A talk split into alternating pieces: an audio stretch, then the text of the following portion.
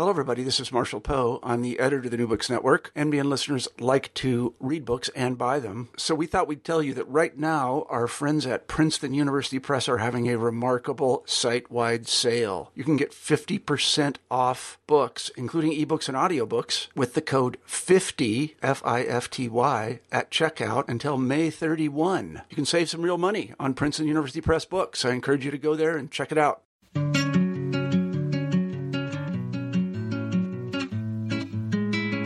Hello, and welcome to New Books and Communications, a podcast channel in the New Books Network. I'm Jeff Pooley of Muhlenberg College, and I'm here today to talk to Sarah Banet Weiser, professor at the USC Annenberg School of Communication and Journalism, about her new book, Authentic Trademark uh, The Politics of Ambivalence in a Brand Culture, which was published in 2012 by NYU Press.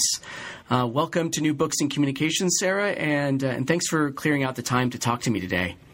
Well, thank you for inviting me. Thanks for having me.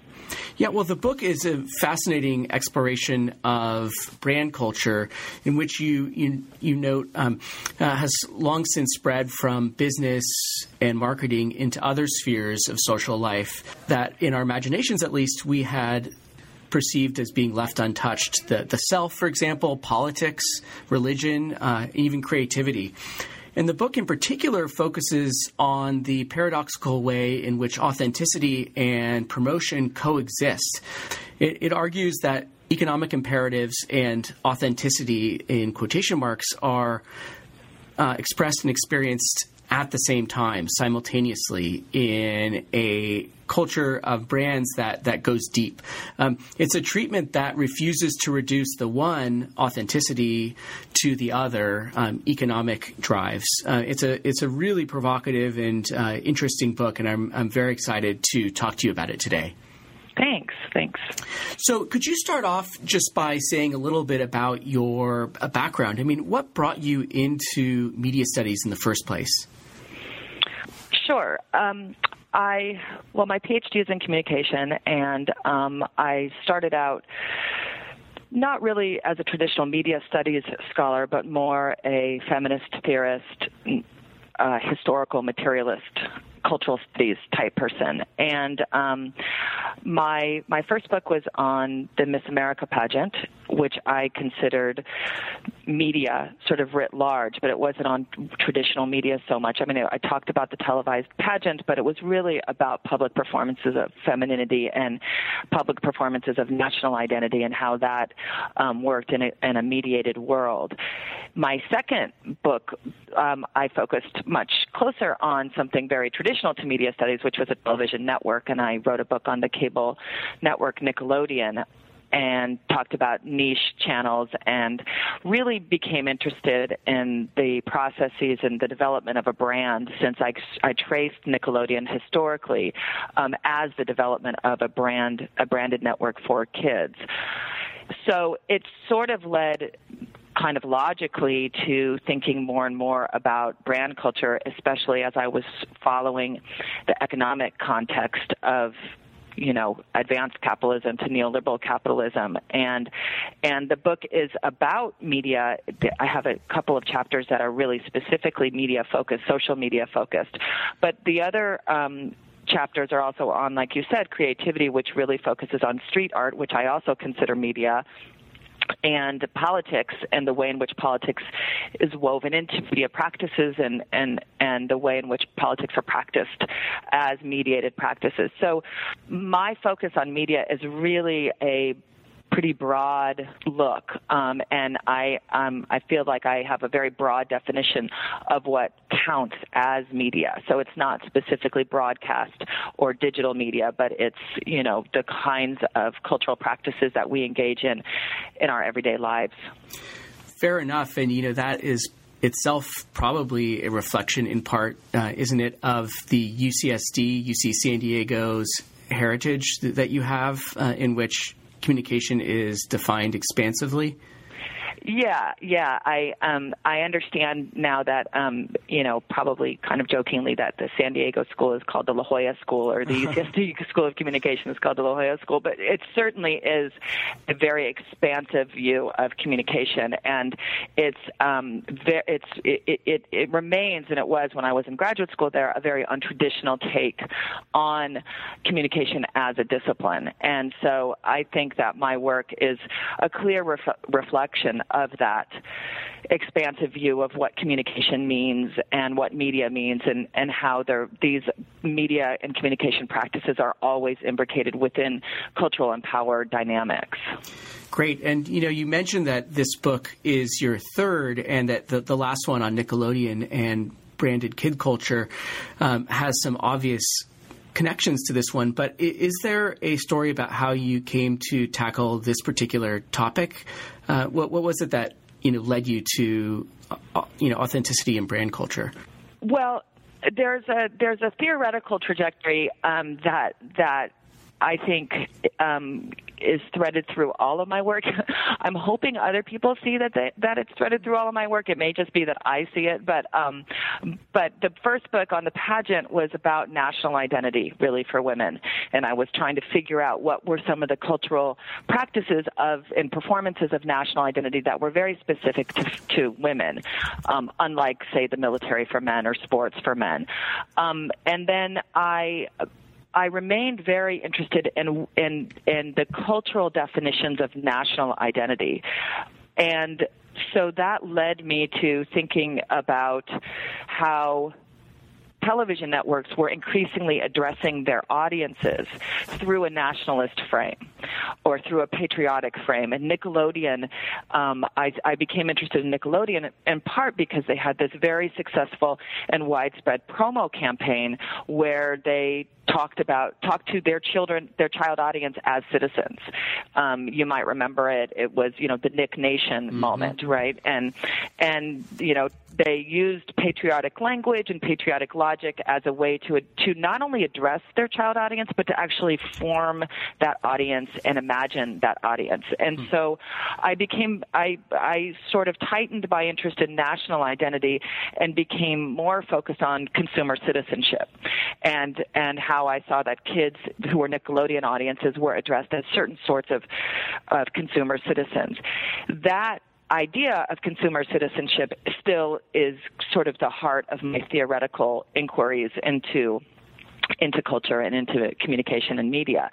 So brand the brand book authentic really is also about how consumers are addressed as citizens and how brands become the the mediascape or the landscape on which we identify ourselves and imagine ourselves as particular kinds of citizens. The the idea of uh, the reason why I, focused in or honed in on authenticity is because our ideas about ourselves as citizens often revolve around this notion of authenticity, which is very hard to define and is defined very differently. And in, in fact, I, I'm not actually offering a new definition of authenticity in the book, but I really wanted to connect these ideas of authenticity and citizenship um, and and explore how these ideas were sort of coalesced within brands and brand logic and how we identified ourselves as citizens through not only the purchases we make, but how we are, we feel to be part of a narrative of a brand, part of the story that the brand tells.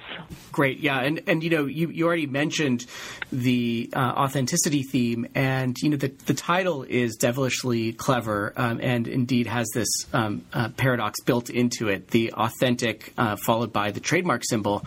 Uh, and I thought maybe as a way into the book, since it is layered and rich, um, you might just say something about you know that title of, of, the authentic with the trademark symbol and also in the subtitle the emphasis placed on ambivalence which is a theme throughout the book. Um, if you could just say something about those two title words Sure. Um, I, am actually going to start with the subtitle first, if that's okay. Um, the the idea of ambivalence is is very important in the book. It's the it's one of the core theoretical threads that I try to you know maintain and explore in each chapter.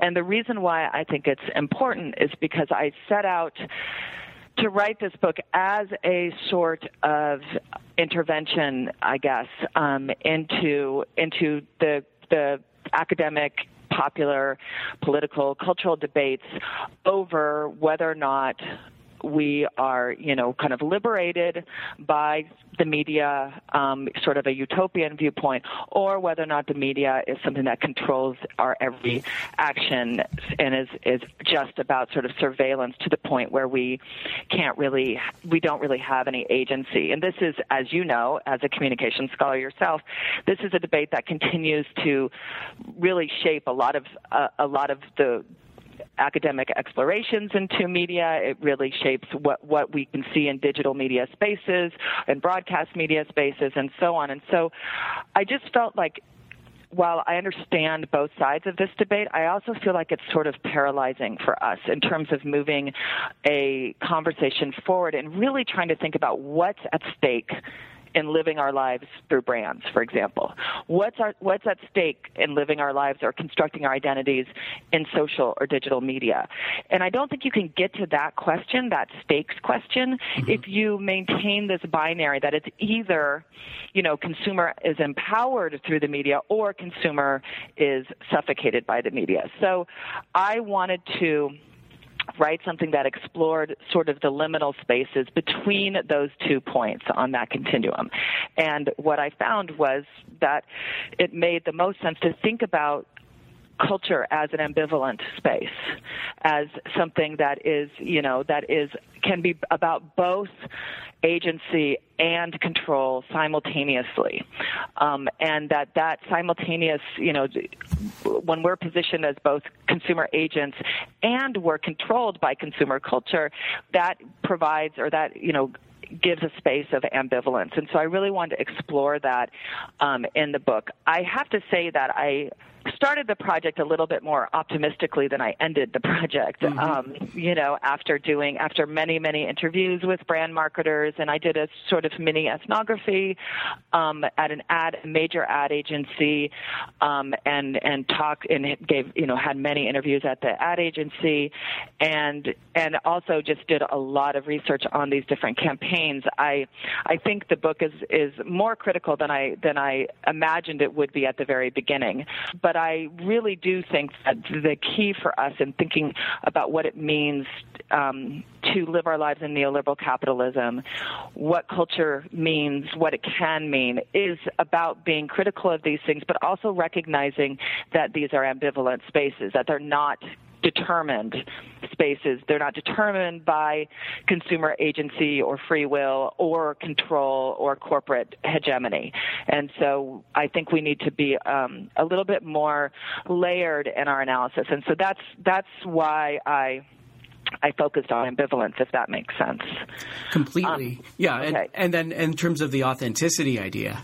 Yeah, in terms of the authenticity idea, um, what I when I started interviewing marketers and then started just talking to people about this project and reading marketing books and and um, tons and tons of marketing books and and looking at these different brand campaigns and from the ground up and how they're formed I realized that so much of you know so much of brand the the story of the brand as it's formulated by marketers it revolves around this idea of authenticity.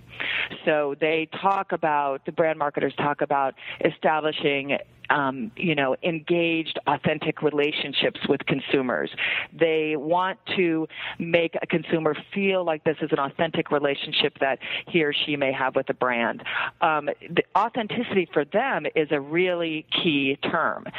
But I also was struck by the fact that authenticity was a really key term for those people who resisted brands mm-hmm. and resisted corporate culture and and the whole specter of selling out. And you know if you buy into this you're you're no longer authentic. And so authenticity was sort of marshaled as a key term or a key concept on many different from many different perspectives in within consumer culture and within consumers themselves. And so I started out to think about what it what is you know what is the role that authenticity plays? And the reason reason why I you know gave it the little tm the trademark is because my my argument in the book is that authenticity is a branded concept and again, I'm not making a new argument about authenticity, and I'm certainly not offering a new definition. This book is not like, like this is not the book to read if you want to figure out what authenticity mm-hmm. means necessarily as a concept. But I what I do want to say what I did want to say in the book is that authenticity works in contemporary culture as a brand more than anything else. Great. And that really does come through. And you, you make an argument that, you know, authenticity, ironically, in a culture of selling seems to carry even more weight. Um, and that the, the two are blurred in such a way that the blurring is even tolerated um, right. uh, by both, uh, not just marketers in a way that might be predictable, but even by agents, uh, consumers. Yeah, it's tolerated. It's expected. Um, um, you know, I don't think. Uh, you know, I, I, I've always come from a position where um, I have resisted any sort of cultural dupe argument, where uh, where cons- audiences or fans or consumers or whatever your you know particular site may be are somehow duped by culture. Um, consumers aren't duped by branding either, right? They they they expect the uh, idea of branded authenticity to come through in their brands, and they tolerate it, even at, even if they still kind of maintain a, an idea of selling out or some sort of binary where there is some pure, pristine space outside of consumerism. But as you said, they tolerate the brand of authenticity. We come to expect it.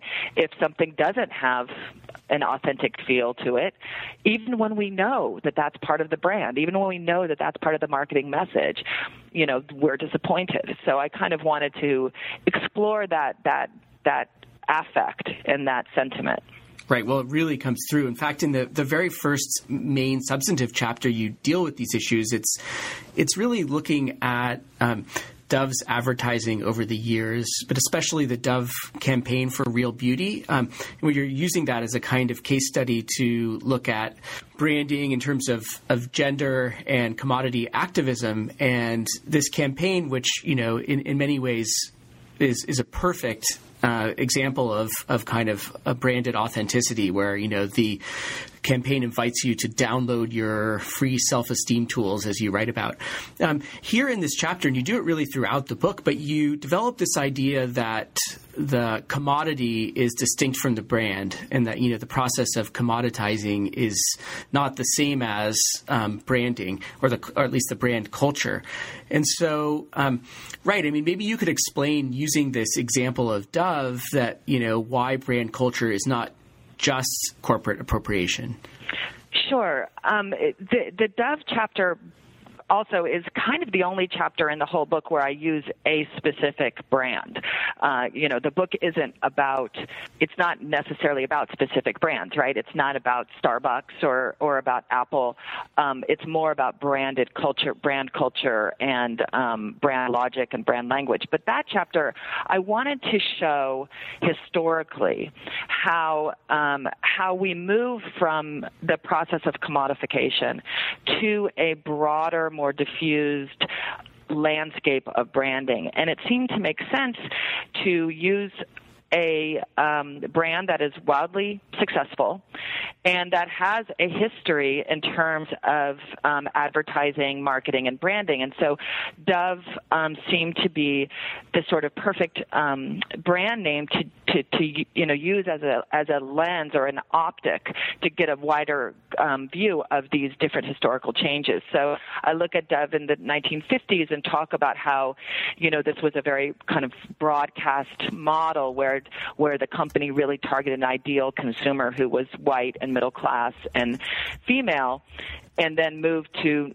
the you know late capitalism period and niche marketing period uh, starting in the 70s and going up to the 90s and looked at an example of Dove and how they targeted a different sort of consumer and how they started this trajectory towards authenticity and the idea of intimacy with the consumer and engagement that then becomes a complete, you know, the buzzword in marketing in the 21st century, right? Engagement marketing and mm-hmm. authenticity mm-hmm. and so on. So I wanted to use that moment of niche marketing and targeted consumers um, of the 70s and the 80s to show that this, you know, it's that there was there is a history here towards brand culture.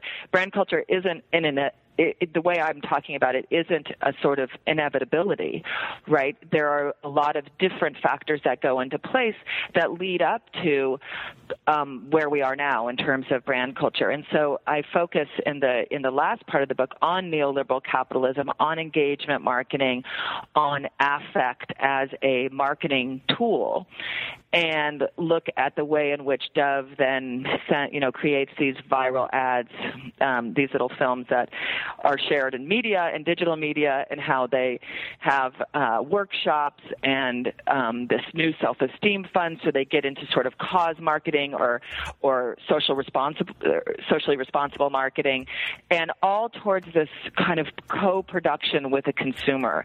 And so the reason why I think that this is a very useful way to understand the differences between commodification and branding. To get back to the first part of your question or the last part, um, is because commodification is is sort of a process, right? You you you take something that hasn't previously been commodified, like a racial identity or you know uh, a gender identity and you use the processes of commodification to make that identity into a commodity to sell in a market branding is something that is much um, more broadly conceived. It is a landscape on which we construct our identities, um, in which uh, we make purchases, but we also make decisions about our lives depending on you know our relationship to brands. It is a more diffused process rather than just a sort of mechanism, uh, an economic mechanism. So what I'm trying to what I'm trying to do in the book is is again to say that branding is not just an economic tool. It's not just an economic me- mechanism. It is part of culture. Right, there's a kind of excess of meaning, as you mm-hmm. put it, at, at some point. And, and, it's not in this chapter, but in a later one, you quote Raymond Williams, uh, who is himself defining his term structures of feeling, and he uses the phrase social experiences in solution, where in this case, solution is in, in the kind of referred to in the chemistry sense. Um, right. And, and it does seem to uh, get at what you're talking about now, the way that brand culture is permeated the broader culture in such a way that it's not merely economic. Yeah, I'm, I think I, I I have always found Raymond Williams useful um, in my work, and I find his idea of structure feeling, you know, especially useful. Um, and that that notion that it is, you know, a a context that is created in solution, like chemistry, where you have different elements mixed together, and in that mixing and merging, um, there a, a new context is created. So it's not just, you know, so when when economics merge with culture in the, in the way of brand culture in, in the current moment, you have um, not just commodification, but you have something that is about cultural practices and everyday life and economics. And together they form a different sort of context. And I think it's that context that we need to contend with in order to really understand that bigger question of what's at stake in a life lived through brands. Great. And, you know, in this chapter, you, are also kind of making a distinction between the niche marketing. You've already referred to it a little bit. Um, on the one hand, which, uh, you know, you describe as being kind of up through the late 20th century and uh, um, this more kind of brand culture period in the early 21st century, which, as you say, involves more um, engagement and a kind of blurring between producer and consumer and the uh, the uh, all the immaterial labor that we as consumers are doing. Um, and so, if you could just explain the periodization uh, that you engage in in this chapter. Yeah, um, I think that you know. Um, when you know again this this is also sort of residual from my earlier work on Nickelodeon where I was really looking at niche marketing and niche channels and um, and and thinking about what was happening and what Joe Turow called breaking up America right mm-hmm. into these different markets um, that were discrete markets right that had discrete uh, demographics and and consumer um, citizens and everything else and and what I see as a niche marketing certainly hasn't ended, right? I mean, cable television is still um, a very important media form. Um, we see uh, niche marketing all over the place. But what has extended, and lots of people have written really, you know, wonderful um, work on this. What has extended, I think, within neoliberal capitalism, within in the current moment, is that niche marketing has become more more individualized and more customized. So if niche market is, let's say, the niche markets are about masculine, you know, the, the, the, the niche market is about male academics that's that's a particular group that's specific, much more specific than a broadcast model, but it still includes quite a bit. What I'm trying to say in brand culture is that the the, the targeted audience is you, Jeff Pooley. Mm-hmm. Right, as an individual, and, and you are going to get ads that are customized toward, to you.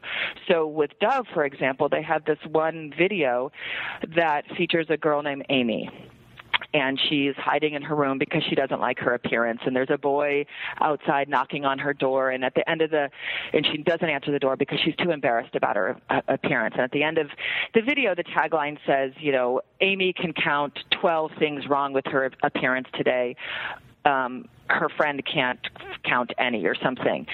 There's a way in which you can substitute your name for Amy's name mm-hmm. so that it becomes Sarah can count 12 things wrong with her um, appearance. And that, I think, that is the crucial um, change. Again, Joe Turow and his work on marketing mar- um, uh, maps this terrain out as well. And he moves from Breaking Up America to his newest book, The Daily You, right, which is about actually the, the sort of relentlessly individualized message of neoliberal marketing.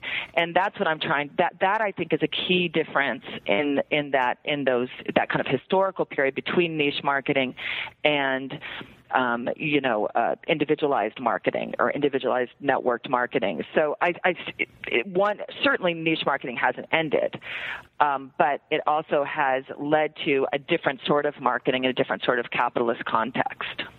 Great, and you know, in the, in the, the chapter that we're just discussing, you uh, approach the topic from the point of view of, of a brand, but the, the next four chapters, you really are looking at these spheres of social life that have been thought to be outside the market's purview. And, you know, one of them is the self. And it's, in fact, the, the, the next chapter, you look at um, the way in which, I think it's a really terrific chapter. Um, Thank you. The way in which the, the self is a kind of brand, particularly for young women, and you're focused on gender here, um, and and that the brand is often involving visual self performance on you know uh, new sites like YouTube, uh, relatively new, Facebook, and that in the chapter you're discussing the kind of complex ways in which post feminist ideals are mixing with media making savvy and with uh, the the wider branding culture. And so, if you could just perhaps talk about you know maybe the example of Facebook self performance and and and why young women are the focus young women are my focus in that chapter, and actually they're the focus of my more recent work as well, um, because I'm I'm very interested in how the discourses, as you just said, the discourses of what has been called post-feminist culture, have um, are deeply interrelated with the discourses of neoliberal capitalism, which in turn are deeply interrelated with the discourses of participatory media. And I I really feel like these the, the entanglement of um, these different different sorts of practices have created a really shifted space for young women and girls to create self identity and and um, and I don't and I'm not particularly um, complimentary of that space that has mm-hmm. been created. I'm, I'm worried about it and I'm critical of it, and so I really wanted to focus um, that chapter on that the, that entanglement of those different discourses, and so that's why I focused on young women and girls. It certainly does uh, self branding is something that men and boys participate in all the time. It wasn't an exclusive focus, but it is really my interest and what I'm I'm really particularly worried about in the current moment. And and and so in terms of self branding as a practice, in terms of something like Facebook, the reason why, again, the reason why I feel like these are spaces that are ambivalent spaces is that there are lots of ways in which Facebook can be an incredibly useful tool for people to not only craft personal or professional identity, but also to to network with friends, to network with communities, to um, spread messages, political messages. You know, so there's lots of different ways in which this site is used. It is, I think, structurally a site that is about the individual and about about you know creating a personal profile, which is what I talk about in the book, and what that means to create the self in digital media. Um, is is sort of my question and my focus in that chapter. And and you know what I'm arguing is not is is not that there's some sort of insidious or or perverse desire on the part of every individual to create a self brand but what I'm uh, what I am arguing is that the structure of, of new media spaces like or digital media spaces rather, like Facebook, create a context and an environment where it's almost impossible to not create a self brand. Mm-hmm. And, you know, whatever you post on, on Facebook, it can be as anti corporate as you want. It still builds the brand of Facebook, right? You are still within, operating within a branded space. And, and, and if your tools, if the tools you have at your hands are also part of this brand culture, then it's you know it it seems quite logical that what you would be doing is is being is establishing your own identity in terms of a self brand rather than something else. And so that's what you know you know and, and Facebook is just one example um, you know among so many right I, I also talk about YouTube in that chapter clearly I don't talk about Twitter but clearly Twitter is um, is very you know part of this whole landscape as are other social social media sites as our blogging, uh, you know, blog spots, eh, you know, the entire sort of digital media spaces are often organized around how to build a self brand. And I worry about that because I worry about the language and the logic of branding, and I think that it becomes it becomes easy and convenient and um, sort of um, axiomatic for us to think about ourselves within this branded culture. And I want us to just stop and pause and think about what it means to think of ourselves as products instead of people. You do, though, point out that there's a kind of paradox involved in even making a, uh, a kind of point of resistance, like posting an anti branding statement or an anti Facebook statement to Facebook, in that it, the space itself is branded and the activity of the posting can be read as a kind of branding move. And I mean, indeed, in the next chapter, it's a really interesting look at street art, and you're you're looking at a couple of cases like Banksy and Shepard Fairey, where indeed these figures are presenting themselves as subversive, um, playing up kind of e- illegality and the political uh, dissent in some cases, and certainly their authenticity uh, coming from the street. Uh, but at the same time, they are adept self branders and they manage their attention um, very carefully and, and in the process have helped kind of create a, a, an interest in street art as something like a kind of commodity itself. And so know, this chapter is really, really fascinating. But I mean, the, this tension between, uh, um, you know, subversion and uh, authenticity on the one hand, and self branding seems to come out really clearly in the case of, say, Shepard Fairey. And you could talk about that, um, uh, and uh, but in connection with what the chapter describes as this move to uh, promote a creative city, um, often with Richard Florida's creative class argument as backdrop, and the way in which, uh, in, in this case, kind of creativity itself is part of brand culture. Yeah, uh, what I'm what I'm trying to do in that chapter is really build on um, on some arguments um, that others have made, Angela McRobbie in particular, about this sort of meritocratic discourse that everyone can be creative. And this is Richard Florida's line as well on his consulting website and his books and everything else that that innate you know that people have innate creativity and it just needs to be brought out in these particular ways and and then we can all benefit from it. And I what I wanted to do there, what I wanted to do in that chapter is to say that actually this this sort of you know anthem of everyone is creative is it may be true, but everyone can't be branded as creative. And so what I wanted to do is talk about how, you know, cities are increasingly organized um, within public-private partnerships. So it's not just federal or state funding, um, city funding to rebuild cities or for uh, gentrification or for uh, safety or for sanitation. It's a public-private uh, uh, partnership. So so city fund city planners are are partnering up with corporations to create things like city walks and um, and you know a uh, tourist revenue spots and and the creative what what Florida calls the creative city. Within that, you want to have something that feels edgy and urban, but is also kind of you know can exist within the confines of the branded city or the branded creative city and so certain street arts artists are um, able to be successful at that Banksy and Fair, Shepard Fairey and s- some others are part of that group where they have enough edge and enough sort of subversive history that they can be um, that that they give that creative city its urban feel. They give it its authenticity, right? But at the same time, they're corporate sponsored. You know, they're Cadillac sponsors Shepard Fairey as well as other people's. Banksy's you know work sells for hundreds of thousands of dollars in auctions. Um, uh, you know, it it it automatically raises the sort of revenue value or the value, the cultural value of a an urban building. He is a brand in and of himself,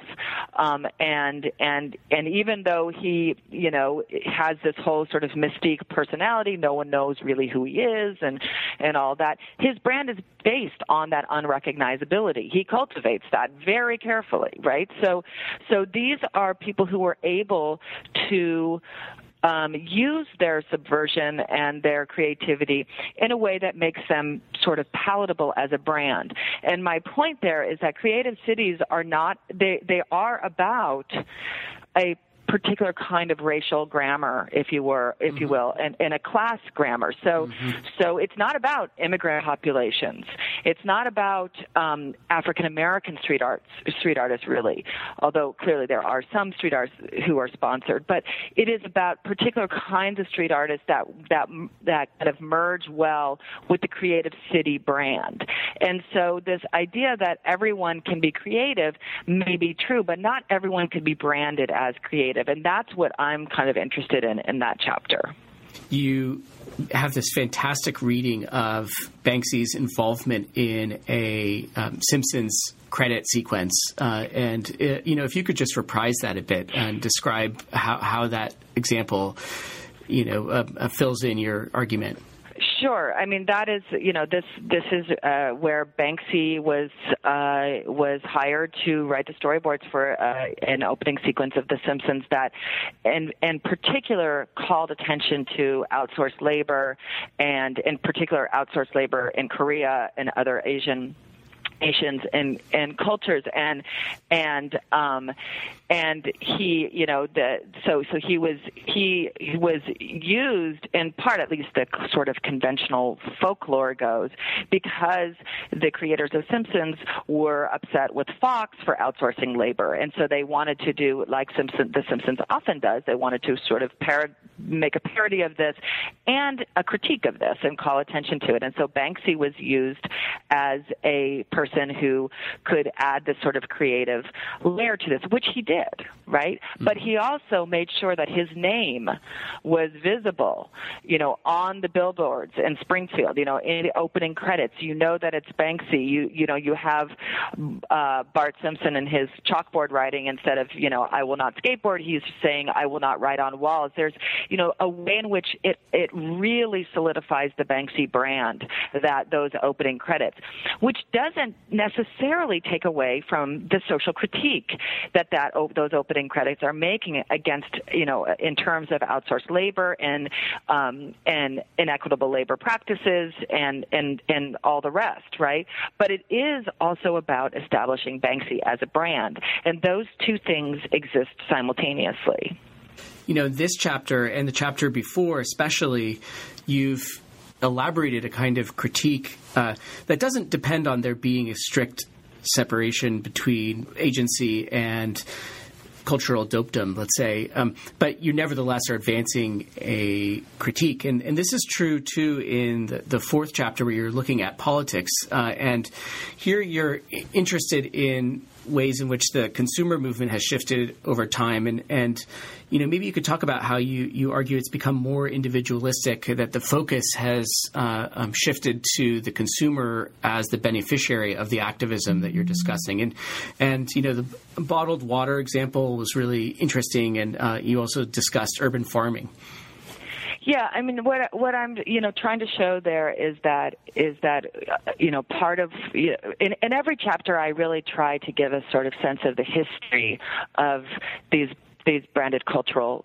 dynamics. So you know the history of street art and the history of of um, broadcast media in the Dove chapter. And in this chapter, I really wanted to show that there has been a shift in consumer movements. There's there's long been a very vital consumer advocacy or consumer movement, um, or consumer politics in the United States but there was there has been also a sort of recognizable shift so that consumer politics in say the mid 20th century were really revolving around access to the market. So they're revolving around inequity.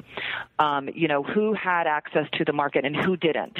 And how can we create a consumer market where everyone um, has access to that market in in the current moment consumer movements are really revolve much more around rather than access or inequity around individual choice and what are the individual's options for di- making different sorts of purchases or different ha- having different sorts of consumer access rather than a more widespread critique of class inequity in the United States. And so what I, I, wanted to talk about that you know in terms of brand culture and in terms of how activism itself has become sort of a social commodity. And this is a uh, also a, a theme that I picked up um, in a co-edited a volume that I co-edited with Roopali Mukherjee called Commodity Activism, where we talk about this idea that social action is commodified and branded in the current uh, neoliberal moment, and I and that's really what I'm focusing on in the chapter on politics. And I wanted to choose, you know, there's so many different. I could have chose, you know, I could have talked about the Obama brand or or the Republican brand, or you know, there's so many different ways to talk about branded politics. I I wanted to talk about bottled water because it's it's actually sort of something that so many people in the United States uh, consume, mm-hmm. and so many of us, including myself, right, are completely, you know, do this completely automatically, and um, and we actually live in a country that has, by and large, potable water for us, um, unlike many other places. But we buy bottled water, we expect bottled water, um, we are seen as not good parents if we don't give our kids bottled water. You know, um, it is something that that has it is a it is truly a manufactured need in um, in the sort of traditional sense. And so I wanted to talk about how that works um, to create brand stories like Aquafina and Evian and Perrier and and how that becomes a branded culture or branded context for a certain sort of politics because it, you know, the bottled water industry is spins on things like safety and recycling and good for the environment when we know that all that plastic is really not good for our environment. Um, and so I chose that as a sort of case study to look through how this shift in consumer advocacy uh, takes place from something that is about inequity, class, and and um, and economic inequity to something that is more about individual individual choice and individual consumption.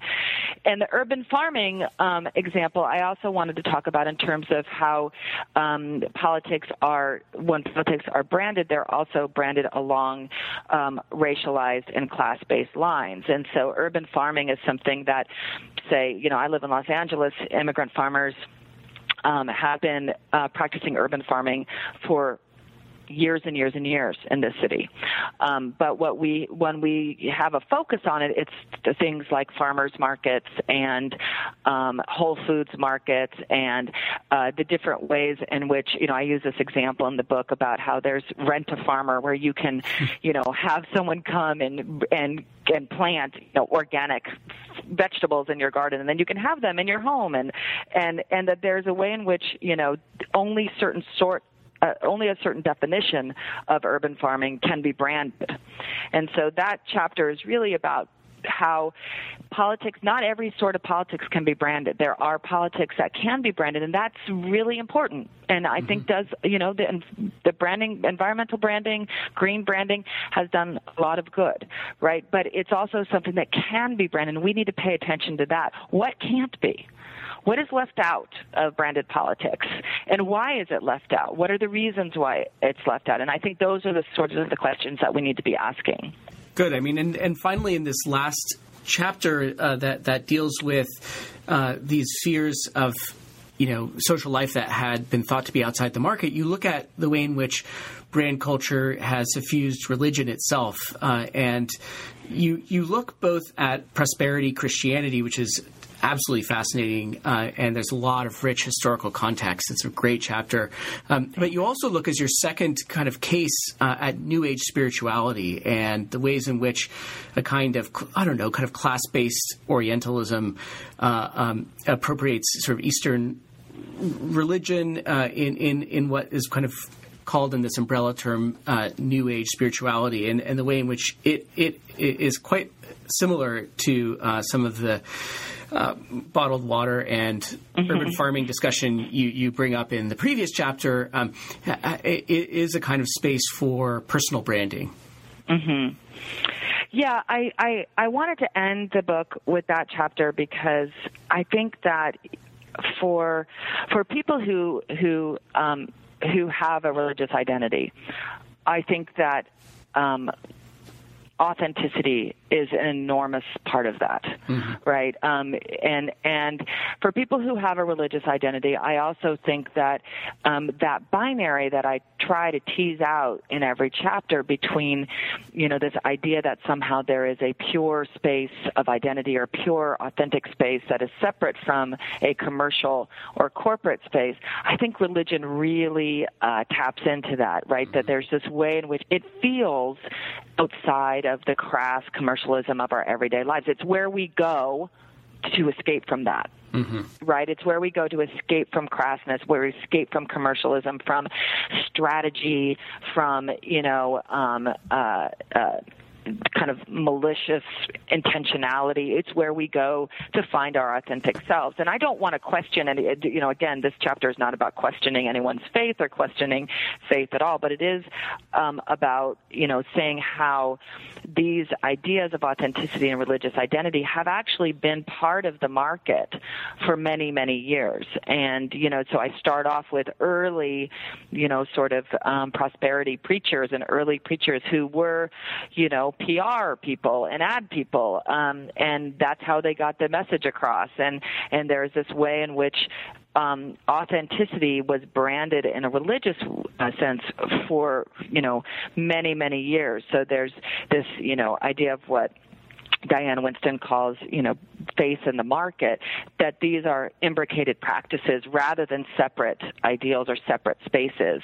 And so I wanted to use those two examples, prosperity Christianity or health and wealth gospel, and the rise of the megachurch and the and the prosperity preacher, um, and this new age spirituality, which is about sort of escape from all that, escape from materialism, escape from, you know, um, uh, consumerism, but only those people who have the material means to do that escape, right? So only people who actually have the financial means to afford something like a yoga retreat. Mm-hmm right are are the ones who can benefit from this this you know escape from materialism so i wanted just to point out some of the contradictions there well, I thought that worked really, really well, and it, you know, is a fitting end to the book. I mean, it, uh, the ambiguities involved in religion, which, as you say, is this space that's set aside in the culture as being unquestionably uh, um, outside the market and authentic. Uh, the way in which you uh, make that much more ambivalent works very well, and it's a fitting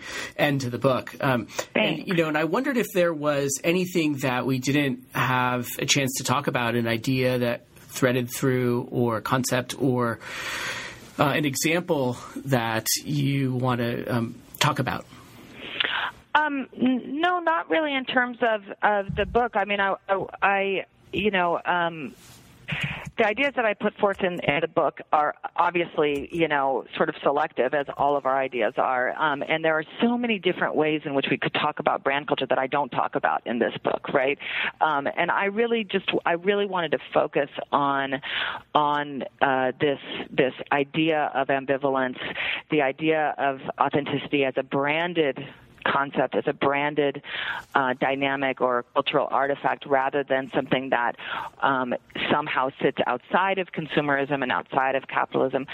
Uh, those are the kinds of things that I really wanted to bring forth in the book and and talk about. And and for me, in doing the research, these areas, the self, creativity, politics, and religion, were the ones that kept coming up um, as important sites for those for for those sorts of contradictions um, and those ambivalences, and so that's you know why I focused on them. But there there's you know as as you know there are many different ways to approach brand culture, and this is just sort of my take on it. And so, given that fact, uh, you know, is your next project going to, you know, take a, a thread that you started to develop here, or or an uh, idea that you came across while you're working on this, and expand on it, or what what do you have planned? Um, well, thank you for asking. Um, I, I am. I have been working on um, something that is sort of an extension of this. Um, I, I I've found that chapter two on branding the self in girls and young women and post feminism both the most frustrating chapter to write and the most I was the most passionate about, um, you know, um, in terms of my own uh, political and theoretical leanings. And so I, I'm, I'm, I'm kind of extending that chapter, or those ideas that I, I put forth in that chapter. And I'm looking at markets again, and I'm um, situating these markets for girls and young women in what I'm calling an economy of visibility. So rather than branding itself, I'm looking as, at visibility, especially in digital spaces, as a sort of economy. And I don't want to use economy and market um, exactly the way they're used in economics, mm-hmm. right? Because I'm talking about culture and there isn't a neat fit.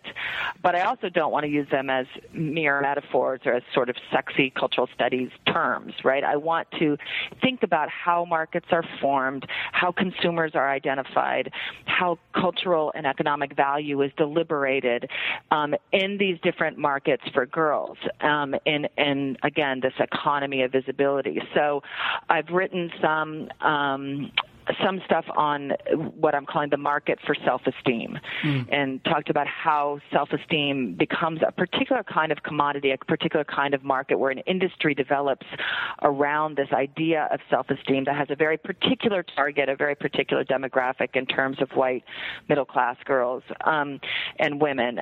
And then I also am looking at the market for empowerment and thinking about how empowerment has been used um, as a sort of empty or floating signifier, right? That we're not really sure what we're empowering girls to do.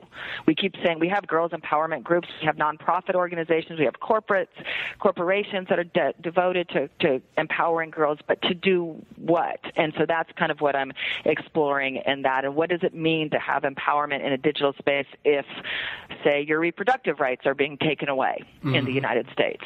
You know, what are wh- what is empowerment about, and who does it empower, and through what vehicle is it empowering? Is it through the body and that sort of thing? And so, um, I'm looking again at these sort of different markets. So it's not about brand culture per se, but of, but it is about uh, neoliberal markets, and it's for me anyway. It seems like a kind of logical extension from authentic. Absolutely. And the idea of a kind of market invisibility, uh, particularly around gender, um, uh, just captures something about what's going on right now. Um, and and the, the, the gendered aspect of it in particular. Yeah, I think that, you know, I think that, you know, the, the, the it makes sense for us to pay attention to the Time magazine cover of a couple of weeks ago when you have a young girl taking a selfie and mm-hmm. the whole culture of selfies and what that means. And I also am doing some work on the market for likability mm-hmm. and this idea of liking something, thumbs up, giving it a heart. Um, I just read, you know, I've been collecting 17 magazines, which is this whole other sort of torture, but um, I, on the latest 17 magazines, 17 magazine that has an article about um, a, that has ha- it's hashtag cute hairstyles is the name of the article. And then it gives you a bunch of different hairstyles as a teenage girl to play around with that are quote guaranteed to give you tons of likes. Hmm. that whole culture of what of, of striving to get likes and and and what like means what the like button means on Facebook and on Instagram and everything else is really interesting to me. And I think it's a very gendered concept and so I want to explore what likability means in the current context. I mean, that sounds so deeply fascinating. And, you know, I, I, just as, a, as an example of this, uh, maybe a, a, kind of illustration in the culture, I don't know if you saw the uh, New Yorker post about Lindsay Mills, uh, Edward Snowden's girlfriend, uh, and and her uh, blog, her exhibitionism on the internet, as the headline had it, the ways in which she displays herself both sexually and in other kinds of self expressive ways, uh, um, even as her boyfriend is complaining about the kind of uh, privacy invasion that's going on in uh, uh, you know in the government sphere. So right. it's a, it's a kind of perfect distillation of these different gendered expectations. Yeah, yeah. I mean, you know, I do think that I, obviously the economy of visibility is is something that is, you know, uh, uh, that is not just something that applies to women, right? But being visible um, in a particular sort of way like Snowden's girlfriend, is something that is seen as empowering um, and is something that is seen as likability um, in a way that is not the same for men and in a way that actually I think distracts us from, again, thinking about the more structural violences and structural policies that are going on now um, to to you know dismantle Roe v. Wade, dismantle reproductive rights for women, um, you know domestic abuse rights for women, and, and that sort of thing. So there's there's this way in which um, visibility and empowerment means something very different depending on gender. Hmm.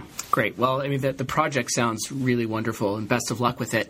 Thanks. And yeah, and thank you again uh, for taking the time, and uh, congratulations. The book I should mention won the Outstanding Book Award for the International Communication Association. It's just a terrific book, uh, and and again, thanks for joining me today.